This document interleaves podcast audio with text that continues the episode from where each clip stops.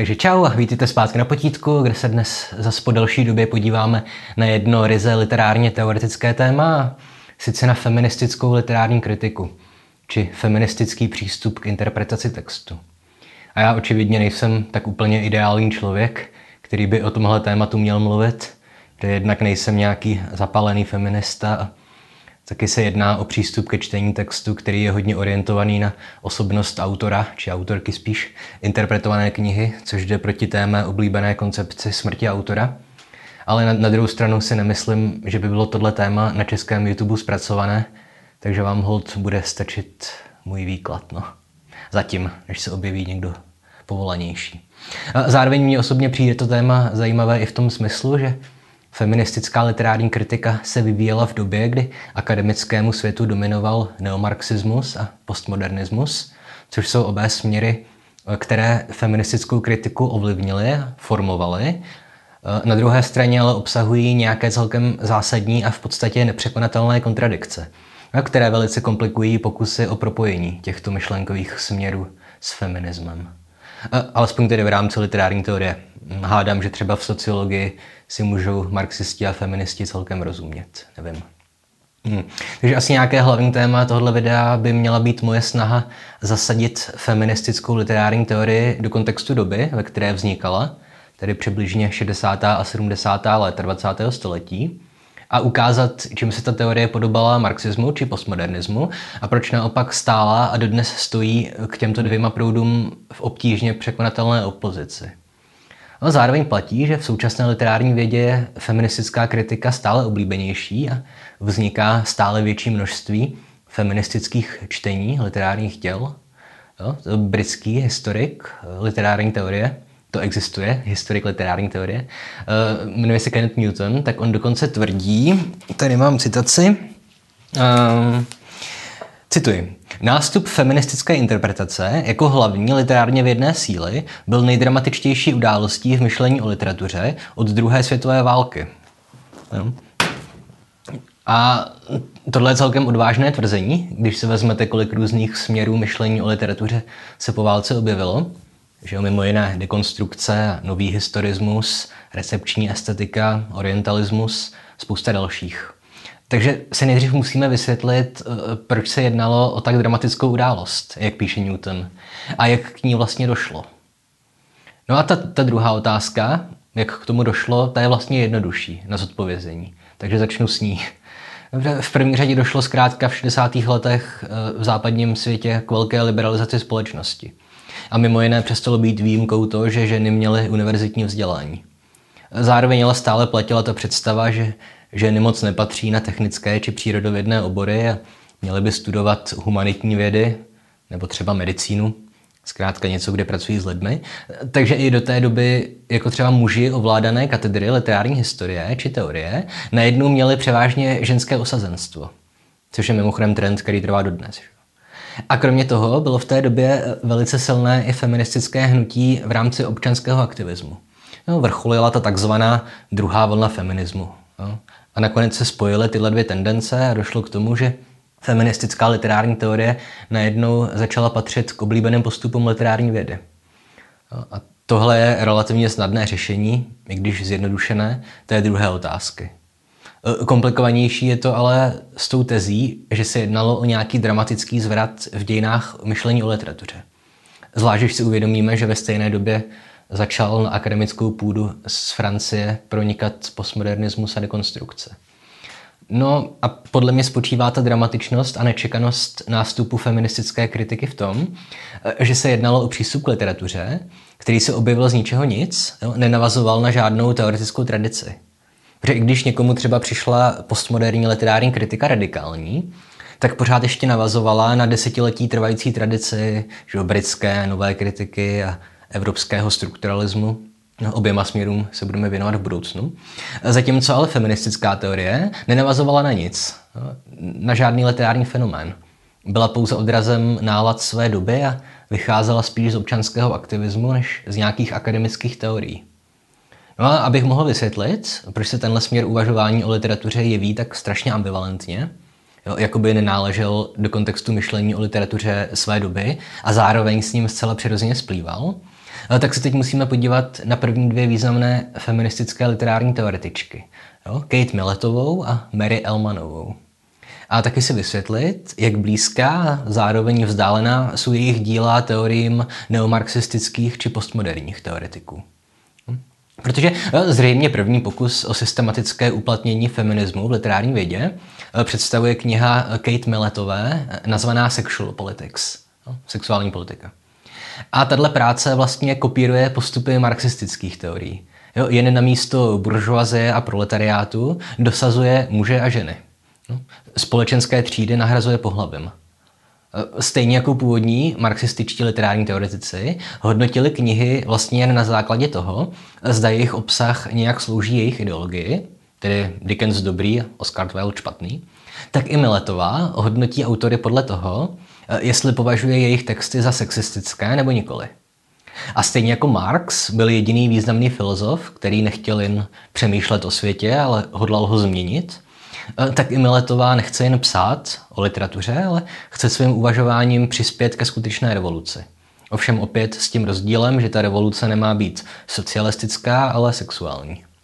No a k marxismu se v téhle knize, knize, ono to byla dizertační práce, zkrátka k marxismu se Miletová ve své dizertační práci hlásila i víceméně otevřeně. Třeba tím, že kapitolu o vztahu společnosti a literatury nazvala literární odraz. Takzvaná teorie odrazu je považovaná za nejdůležitější přínos eh, literárně teoretického marxismu. O tom už jsem mluvil několikrát, že, jo? že pokud jde o literární metody, tak jak by řekl Žižek, tak jsem vlastně marxista v tom smyslu, eh, že při výkladu literárních děl pracuju i s dobovým politickým a společenským kontextem. To žádná literární škola před marxismem nedělala, překvapivě. Pozitivismus, ten vykládal díla přímo skrze autora, i když bral v úvahu i nějaké sociopolitické otázky. A všechny ostatní směry před marxismem, formalismus, strukturalismus, nová kritika, ty víceméně ignorovali cokoliv, co stálo mimo samotné dílo. Byly takzvaně dílocentrické. No, I když zase v případě strukturalismu to taky není úplně pravda, ale to je zase téma na jiné video. Každopádně první skutečně významný text feministické literární vědy představoval vlastně jen aplikaci marxismu na problematiku sexuality. No a takový přístup k literatuře má očividně spoustu problémů. Stejně jako měl ve svých počátcích i literární marxismus. Protože pokud je jediným kritériem hodnocení textu to, jak se jeho autor staví k rovnoprávnosti pohlaví, tak se vlastně nejedná o zkoumání literatury, ale jenom o politický aktivismus. Protože pokud tedy Miletová na základě četby eh, textů dospěla k tomu, že třeba Norman Mailer nebo William Faulkner byli sexisti a šovinisti, tak nám to ale neříká nic jiného, než že Mailer a Faulkner byli sexisti a jejich literární texty nějak stereotypně vykreslují ženské charaktery. Nemluvně o tom, že Miletová zásadně spojovala autora a vypravěče, nebo autora a postavy díla. A estetikou nebo nějakou jinou než sexuální ideologií eh, se Miletová nezabývala. V tom smyslu je její metoda zase podobná té takzvaně moralistní kritice, kterou zajímá jen to, jestli je literární dílo morální nebo nemorální. A očividně moralismus je metoda, která v literární vědě de facto zanikla. Protože koho dneska zajímá, že, že dejme tomu v Decameronu je hodně sexu. Že? No ale přes všechny tyhle problémy, které dílo Miletové zkrátka muselo mít, když se jednalo o první práci svého druhu, tak přesto všechno je, myslím, důležité, že ona jakožto zakladatelka nové literární školy zdůrazňovala, že feministická kritika nemá sloužit k tomu, aby se někteří spisovatelé nějak veřejně zostuzovali nebo zostuzovali nebo dokonce zakazovali, ale má sloužit pouze k odhalování sexismu či šovinismu tam, kde není na první pohled patrný. Tady asi nemá smysl upozorňovat na sexismus u že Jaroslava Foglara. Všichni vědí, že třeba v rychlých šípech se holky téměř nevyskytují. Jo? Ale možná už stojí za to zkoumat ženské charaktery třeba Ferbenově kytici, kde ve všech baladách s výjimkou teda záhořovalo, že způsobí tragédii ženská postava. Vždycky je to žena, která poruší nějaká morální pravidla. Že v pokladu zapomene matka dítě ve skále, v polednici přivolá matka polednici na dítě, ho pak zabije. Ve svatebních košilích vyhrožuje žena paně Marie sebevraždou ani nemluvím o zlatém kolovratu. To je vůbec masakr. A za všechno můžou ženy taky. A to samozřejmě samo o sobě není na škodu. Jo, ale tady by měla přijít ke slovu feministická kritika a měla by zkoumat, jestli je dobře, že je ženám daný v kytici tak velký prostor, nebo jestli je špatně, že jsou v kytici ženy stvárněné převážně jako nějaké hříšnice. No, do, to, do toho se já teďka pouštět nebudu. Ale rozhodně to je téma, které stojí za to zkoumat. Jo? Protože nám to může něco říct o době, eh, ve které to dílo vzniklo. Nebo i úži o literárních tendencích té doby. Jo? Rozhodně má smysl se tomu v literatuře věnovat. Jo? Protože se vemte, kolik kilometrů papíru už bylo o Erbenovi za ty dvě století napsáno, ale že by se někdo, kdo ví, jak věnoval Erbenově vykreslení ženských charakterů, si zrovna nevzpomínám. Ne, že by nebyl nikdo, kdo by nekonstatoval, že důvodem tragických událostí v Kytici jsou zásadně nějaká pochybení nebo vyloženě zlé skutky žen. Ale až do nedávna nebyl nikdo, kdo by se tomu věnoval podrobně a pokoušel se to nějak vysvětlit. No ale abych nějak uzavřel tu část věnovanou Kate Milletové, tak její kniha Sexuální politika byla významná spíš v tom smyslu, že byla první svého druhu a dala svým následovníkům nebo následovnicím možnost se vůči ní nějak vymezovat nebo je rozpracovávat. A, a zároveň představuje odpověď na tu otázku, proč Kenneth Newton považuje nástup feministické literární teorie za nejdramatičtější událost od druhé světové války.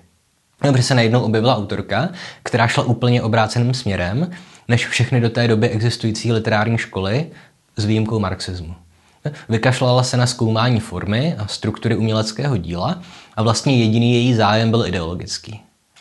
A v tomhle smyslu slouží i v současnosti feminismus a všechny s ním zpřízněné obory, jo? gender studies, black studies, queer studies, všechny tyhle ze své podstaty ideologické metody zkoumání literatury uh, slouží jako možná nejvlivnější oponent dominantnímu postmodernismu jo, který je ze, ze své podstaty naopak ideologicky vyprázdněný a ideologiím se programově vysmívá. Pokouší se je dekonstruovat. No, zároveň jsem na začátku říkal, že feminismus je ve vztahu k postmodernismu nebo neomarxismu v takové hodně ambivalentní, jo, nejasné pozici. Protože z feministické kritiky zároveň i vychází některé metody, které si později osvojila právě postmoderna.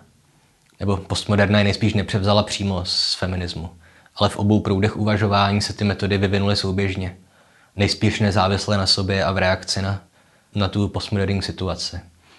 A abych tohle nějak vysvětlil, tak se teď musíme podívat na druhý iniciační text feministické literární teorie, a sice knihu eh, Přemýšlení o ženách od Mary Elmanové. A tahle kniha není zdaleka tak významná a často citovaná jako sexuální politika, takže se u ní nezdržím tak dlouho. Ale objevuje se v ní myšlenka, která potom bude v následujících letech zcela zásadní pro vývoj západního myšlení, a sice, že samotné koncepty, mužství a ženství, eh, jsou jenom ty sociální konstrukty. Že ve skutečnosti neexistuje žádný archetyp muže a ženy a že nějaké jejich předpokládané vlastnosti či vzorce chování se pouze uměle konstruují na základě uspořádání nějaké společnosti. A tohle vysvětlím podrobně v zápětí, ale jinak chci upozornit na to, že to nebyli ti vyhlasní filozofové Michel Foucault nebo Judith Butlerová, kdo jako první přišel s touhle myšlenkou, ale že to byla pozapomenutá feministka Mary Elmanová. Jejíž profil se mimochodem i na anglické Wikipedii zcvrknul na nějakých sedm řádků nebo kolik. A v jiných jazycích ani vlastní heslo nemá. To je méně než libovolná postava z nějakého animovaného seriálu obvykle. Hm, každopádně Elmanová v podstatě jo, dekonstruuje kategorie mužství a ženství ukazuje, že se jedná jenom o nějaké ty konstrukty. Že spousta ženských literárních postav vykazuje charakteristiky připisované obecně mužům a naopak. Jo, že existuje spousta mužských postav, které jsou takzvaně zženštilé. Jenže, když řekneme o muži, že je zženštilý třeba proto, že projevuje emoce na veřejnosti, tak ve skutečnosti nemluvíme o něčem, co by nějak odporovalo esenci mužství. Že? Je to prostě výsledek vývoje naší společnosti. Pokud vím, tak v některých azijských zemích třeba jako pláč mužů na veřejnosti není vnímaný jako cokoliv tabuizovaného. Spíš to naopak očekává v nějakých situacích. A co je ještě vtipnější ve vztahu Elmanové k postmoderní filozofii, se kterou ona sama ještě nebyla seznámená v době psaní knihy Přemýšlení o ženách, Eh, tak ona jednak ukazuje teda gender jako sociální konstrukt, což je, jak už jsem říkal, postup typický pro postmodernismus, a zároveň ho i dekonstruuje. Jo, ukazuje, že ten konstrukt neustále vlastně vyvrací sám sebe. Že ženské literární hrdinky neustále vystupují z rámců stereotypního vnímání žen, aniž by si toho vlastně kdokoliv všimnul. Nebo to nějak reflektoval. Jo? Takže číst knihu Přemýšlení o ženách by dnes pro vás asi byla ztráta času. Existuje mnoho propracovanějších teorií feministické literární kritiky, ale je myslím dobré alespoň takhle v kostce připomenout jako jeden ze dvou prvních pokusů o zcela nový a bezprecedentní přístup k literárnímu textu. A zároveň bude ten její lehce postmodernistický nádech důležitý pro pozdější generace feministických teoretiček, protože bude sloužit jako východisko pro zásadní rozpor mezi feminismem a postmodernismem. Jo, totiž, že feministické kritičky často chápou ženství nějak esenciálně. Snaží se postihnout charakteristiky typické pro ženské psaní či ženské myšlení, jo, jenže postmoderna nic takového nepřipouští. Při samotné kategorii genderu považuje jenom za konstrukt. Hm? Eh, takže Elmanová a Miletová představují teda první generaci feministické kritiky a pro jejich díla obecně platí, že neměla v první řadě funkci akademickou, ale měla sloužit politickému nebo sociálnímu aktivismu. A taky platí, že měla vyloženě obranou funkci. Ani jedna autorka nehledala příklady pozitivního psaní o ženách nebo příklady píšících žen, ale pouze se pokoušeli upozorňovat na autory a díla, eh, která oni považovali za sexistická. Hm, po nich ale už přišla nová generace, reprezentovaná především Ellen Alterovou, a ta si dala nový úkol. A sice vyzdvihnout některé zapomenuté ženské autorky a taky se pokusit nějak identifikovat, co je nějaké to ženské psaní, jo, jak se liší od mužského psaní. A samozřejmě se i zamyslet nad tím, zda má o takových kategoriích vůbec smysl uvažovat. No a jak to tak v různých směrech uvažování o literatuře chodí, tak Šovalterová zač- začala tím, že se vymezila vůči svým předchůdkyním, tedy Elmanové a Miletové. A vytkala jim právě to, co jsem zmiňoval, že se ve svých interpretacích soustředí na muže. Snaží se odhalit sexismus mužských autorů, namísto toho, aby se soustředili na ženy. Zkoumali autorky či čtenářky a pokusili se stanovit nějakou charakteristiku ženského psaní i čtení. A pokud jde o dílo Šuvaltrové, eh, tak pro vývoj feministického myšlení o literatuře a pro vývoj literární teorie jako takové eh, byla zásadní ta její kniha eh, A Literature of Their Own. Jejich vlastní literatura, by si to asi přeložilo do, češtiny. No a v téhle knize se Šovatrová pokusila odhalit a vysvětlit tradici ženského psaní tím, že je rozdělila do tří fází, které nazvala feminní, nebo femininní, feministická a za třetí ženská. A na příkladu těch různých velkých autorek angloamerické tradice, jo, Bronteové, Austenové, Eliota či Woolfové, tak eh, na jejich příkladech se pokoušela ukázat, že ta první fáze té tradice ženského psaní, tedy femininní fáze, eh, spočívala vlastně v napodobování mužského psaní. Tedy, že autorky na začátku 19. století se vědomě pokoušely infiltrovat eh, do té doby téměř výhradně mužský svět, jo, svět literatury. Tím, že se pokoušeli napodobovat mužský styl psaní. Často používali pseudonymy taky. Eh, obecně jim šlo o to ukázat, že ženy dokáží psát hodnotnou literaturu. Ale aby to nebylo pro chlapy až jako tak moc velký šok, tak je prostě spíš napodobovali, než by hledali vlastní výraz nebo se proti ním vymezovali. No, sem patří, že Charlotte Bronteová, George Eliot, no, tedy obě autorky viktoriánské Anglie, obě píšící pod mužskými pseudonymy. A sice častěji třeba využívali jako protagonisty ženské postavy, dejme tomu Janu Eirovou. Přesto ale psali v duchu své doby a v duchu muži vytvořené tradice. Nicméně jejich úspěch už přispěl aspoň k tomu, že literáti té doby uznali, že ženy jsou schopné napsat kvalitní literární dílo. Zároveň ale taky dospěli k závěru, že teda OK, že nedokážou psát, ale jenom prozu. Drama a poezie pro ně měly zůstat nepřístupné. Mimochodem zajímavé je, že podobné to bylo u nás. V 19. století jsme měli řadu prozajíček, Němcovou světlou, Terezu Novákovou, ale s básnířkami nebo dramatičkami to bylo horší. Jo, do učebnic tuším pronikla jenom Eliška Krásnohorská, to taky není úplný zázrak. A ostatně v první polovině 20. století to, to nebylo moc lepší. Že? Kde to byla doba dominance moderny a avantgardy, tedy směrů preferujících poezii. A ve výsledku to v české literatuře bylo s ženami horší než v 19. století. Opět ne, že by neexistovaly modernistky. Třeba Irma Geislová nebo Anna Marie Tilšová.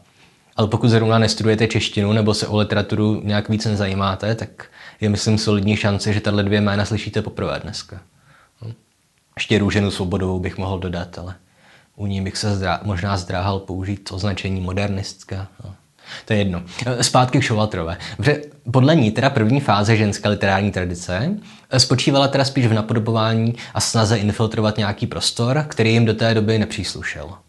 A ta druhá fáze, takzvaně feministická, už představuje ženami psanou literaturu, která se aktivně vymezuje proti patriarchátu, no, nadvládě mužů v literárním prostoru, anebo i skutečném světě.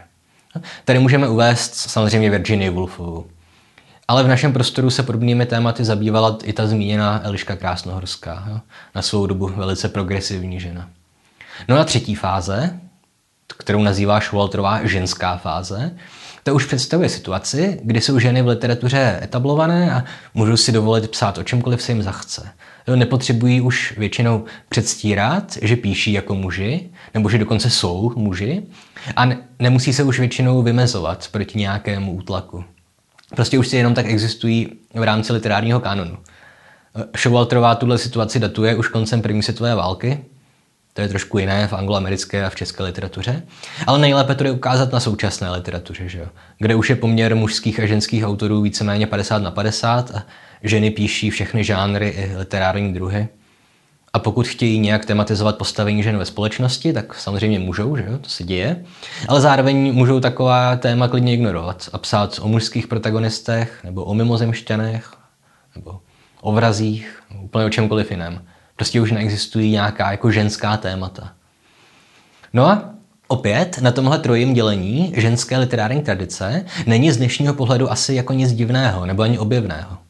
Že takový vývoj se vlastně týká všech skupin, které byly historicky nějak utlačované. Ale díky občanskému aktivismu, no, filozofii nebo literatuře eh, dokázali svou situaci výrazně zlepšit. Podívejte se konec konců na české národní obrození, že fungovalo na úplně stejném principu jakým Showalterová vykládá vývoj ženské literatury. Prostě si představte Čechy jako ženy a Němce jako muže. No, nejdřív se Češi jenom pokoušeli o to infiltrovat literární prostor. Dobrovský nebo Jungmann psali německy, podobně jako spisovatelky používali mužské pseudonymy, případně, že ho překládali do češtiny zahraniční díla. No ale druhá fáze, eh, nebo druhá generace národního obrození, ta už se začala aktivně vymezovat proti Němcům a vyzdvihovala vlastenectví a národní historii. Stejně jako se druhá generace spisovatelek vymezovala proti mužům a vyzdvihovala vlastní ženské vnímání světa. No a třetí generace národního obrození už odsunula vlastenectví a prostě šla s dobou. No, psala především o sociálních tématech, stejně jako zbytek Evropy. Stejně jako v současné literatuře už ženy opět píšou prostě o tom, o čem píšou i muži. Jo? Ale tohle rozdělení ženské literatury na tři fáze bylo zásadní pro pozdější směry literární kritiky, které se zabývají nějakými menšinami. Jo? Ať už to byla černožská literatura nebo literatura psaná různými sexuálními menšinami. Ve všech těch směrech pozorujeme stejný proces, kdy černoši homosexuálové, kdokoliv, nejprve napodobovali, potom se bránili a nakonec si už vytvořili vlastní výraz. A zároveň můžeme v živém přenosu pozorovat, jak některé menšiny, které jsou na tom v současnosti hůř, Eh, ještě té třetí fáze ani nedosáhli. Dejme tomu, američtí indiáni nebo transgender lidi jsou stále ještě zaseknutí spíš v té druhé, že, obrané fázi, kdy z větší části píší texty zabývající se nějakou vlastní identitou pokouší se obhájit vlastní nárok na existenci, jak v literárním světě, tak i v občanské společnosti jako takové. Jo? A tohle může posloužit jako takový osličí můstek k závěru videa, eh, kde bych chtěl vysvětlit ten problém, který má feministická literární věda v současnosti a který souvisí jednak tedy s literaturami různých menšin a jednak s napětím mezi feminismem, marxismem a postmodernismem. A jednak souvisí s jedním z prvních feministických textů, esejí A Room of One's Own od Virginia Woolfové. V překladu by to bylo něco jako svůj vlastní pokoj, hádám. Protože v téhle eseji Wolfová, myslím, že to je z roku 28, tak ona sice kritizuje fakt, že literatura je téměř kompletně ovládaná muži, že nedostatek ženské literatury nespůsobuje nedostatek talentů u žen, nýbrž nedostatek příležitostí. No, a celé je to celkem jako zábavná antimužská satira. No, ale proč se to jmenuje tak, jak se to jmenuje? Tedy mít svůj vlastní pokoj. No, protože Wolfová tam dochází nakonec přece jen k závěru, že když se chce žena stát spisovatelkou, tak k tomu potřebuje v první řadě dostatek peněz a vlastní pokoj. No, takže ji při práci nebude rušit hlad, nedostatek jídla, proto potřebuje peníze, nebo nějaký řev dětí, nebo řev opilého manžela, co se právě vrátil z hospody. Proto potřebuje mít ten svůj vlastní pokoj, tu svoji pracovnu. A tohle úplně krásně vystihuje ten problém feministické literatury či literární teorie v současném diskurzu, který je ovládaný do velké míry postmodernismem, marxismem či dalšími teoriemi zaměřenými na utlačované menšiny. Všechny tyhle směry spolu totiž zcela v duchu Lyotárovy postmoderní situace neustále soupeří. Místo, aby se spojili proti tomu společnému nepříteli, kterého představuje v ideologické rovině kulturní konzervatismus. Hm? Protože vezměte si ten výrok Wolfové o tom, že žena spisovatelka potřebuje peníze, vlastní pokoj a klid. A konfrontujme ho s ústředními tezemi všech ostatních směrů. Jo? Marxisti na to řeknou přesně tak. Žena potřebuje peníze a dostatek majetku. Takže musíme udělat revoluci, zbavit se boháčů a dát každému podle jeho potřeby a ženy si budou moc v klidu psát. Tedy otázka pohlaví či genderu musí ustoupit třídnímu boji a revoluci. No a postmodernisti na to zase řeknou, že jaká pak žena potřebuje peníze a vlastní pokoj. Jo? Nic takového jako žena přece objektivně neexistuje a ta kategorie je jenom sociální konstrukt. No a jakékoliv minority zastoupené v literatuře řeknou feministkám a jdou do háje, že ženy to mají ve srovnání s nimi snadné a není nutné vynakládat cíly na boj o rovnoprávnost žen, když černoši a transgender či jiné minority to mají stokrát těžší. Asi nejvlivnější kritička Virginie Woolfové se jmenuje Alice Walkerová. Sama výborná spisovatelka, má, myslím, Pulitzerovu cenu i. A ona e, tu tezi Woolfové o vlastním pokoji a dostatku peněz vyvrací tím, že třeba černošská otrokyně e, Phyllis Wheatleyová dokázala v 18. století napsat a vydat básnickou sbírku, přestože nejenže neměla byt ani peníze, ale dokonce ani nevlastnila své vlastní tělo, jakožto otrokyně. No a na začátku jsem citoval Kenneta Newtona a jeho prohlášení, že nástup feministické literární kritiky byl nejdramatičtější událostí od druhé světové války. Jenže Newton napsal tu svou knížku, tuším, někdy na přelomu 80. a 90. let a, a netušil, jak se situace bude dál vyvíjet. Že v posledních 30 letech kvůli těm všem výše uvedeným důvodům feministická teorie tak trošku ztratila ten svůj prvotní drive – jako něčeho nového a divokého a nevýdaného a nechala se pohltit institucemi. No, jednak si převlastnil akademický svět a z formy občanského aktivismu přetvořil feministickou kritiku jen na jeden další z několika desítek jiných přístupů k interpretaci textu, který se běžně učí na univerzitách a zcela v souladu s akademickými pravidly se píší diplomové práce jo, ve stylu feministická interpretace Čapkova Hortubala – které zkrátka musí dodržovat citační normy a, a pravidla vědeckého psaní. Takže když si to zkusíme personifikovat, eh, tak pokud na svém počátku feminismus představoval nějakého nepřítele, toho rigidního až frigidního akademismu, hm, tak akademismus ho nezničil, ale prostě si ho přivlastnil, zotročil, pozměnil k vlastnímu obrazu. No a kromě toho nedokáže feministická kritika přežít sama o sobě už ani mimo akademii v té rozpolcené postmoderní situaci, takže se z ní pomalu stává jen přívěšek jiných a silnějších myšlenkových proudů. Máme marxistický feminismus, postmodernistický feminismus, černožský feminismus, formalistický feminismus. Doplňte se tam úplně cokoliv. A pro feministické literární teoretiky eh, je nejhorší to, že kořeny jejich hnutí vycházejí z nějaké potřeby bojovat proti útlaku. Jenže v současné době prostě existuje spousta skupin, které jsou na tom ve srovnání s ženami hůř. Že jo?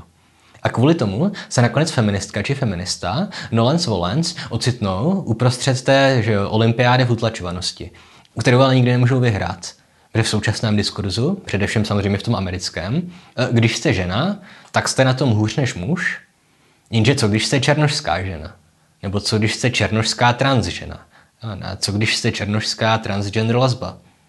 Jo? Takže feministické interpretky buď musí na tuhle hru přistoupit a věnovat se ve svých interpretacích všem, údajně či skutečně utlačovaným skupinám, čímž ale ztrácí feminismus tak trochu smysl, že se stává jen součástí mnohem širšího hnutí, ve kterém už není zkoumání reprezentace žen na prvním místě. Jo?